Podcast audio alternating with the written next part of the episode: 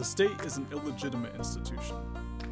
An institution based on violence and theft that has convinced otherwise free people that its existence is not only benevolent, but necessary in maintaining a prosperous, peaceful, and free society. This, of course, is a lie. So long as there is a state, there will be no prosperity. So long as there is a state, there will be no peace. So long as there is a state, there will be no freedom. So let's break it. Break the State podcast, coming soon.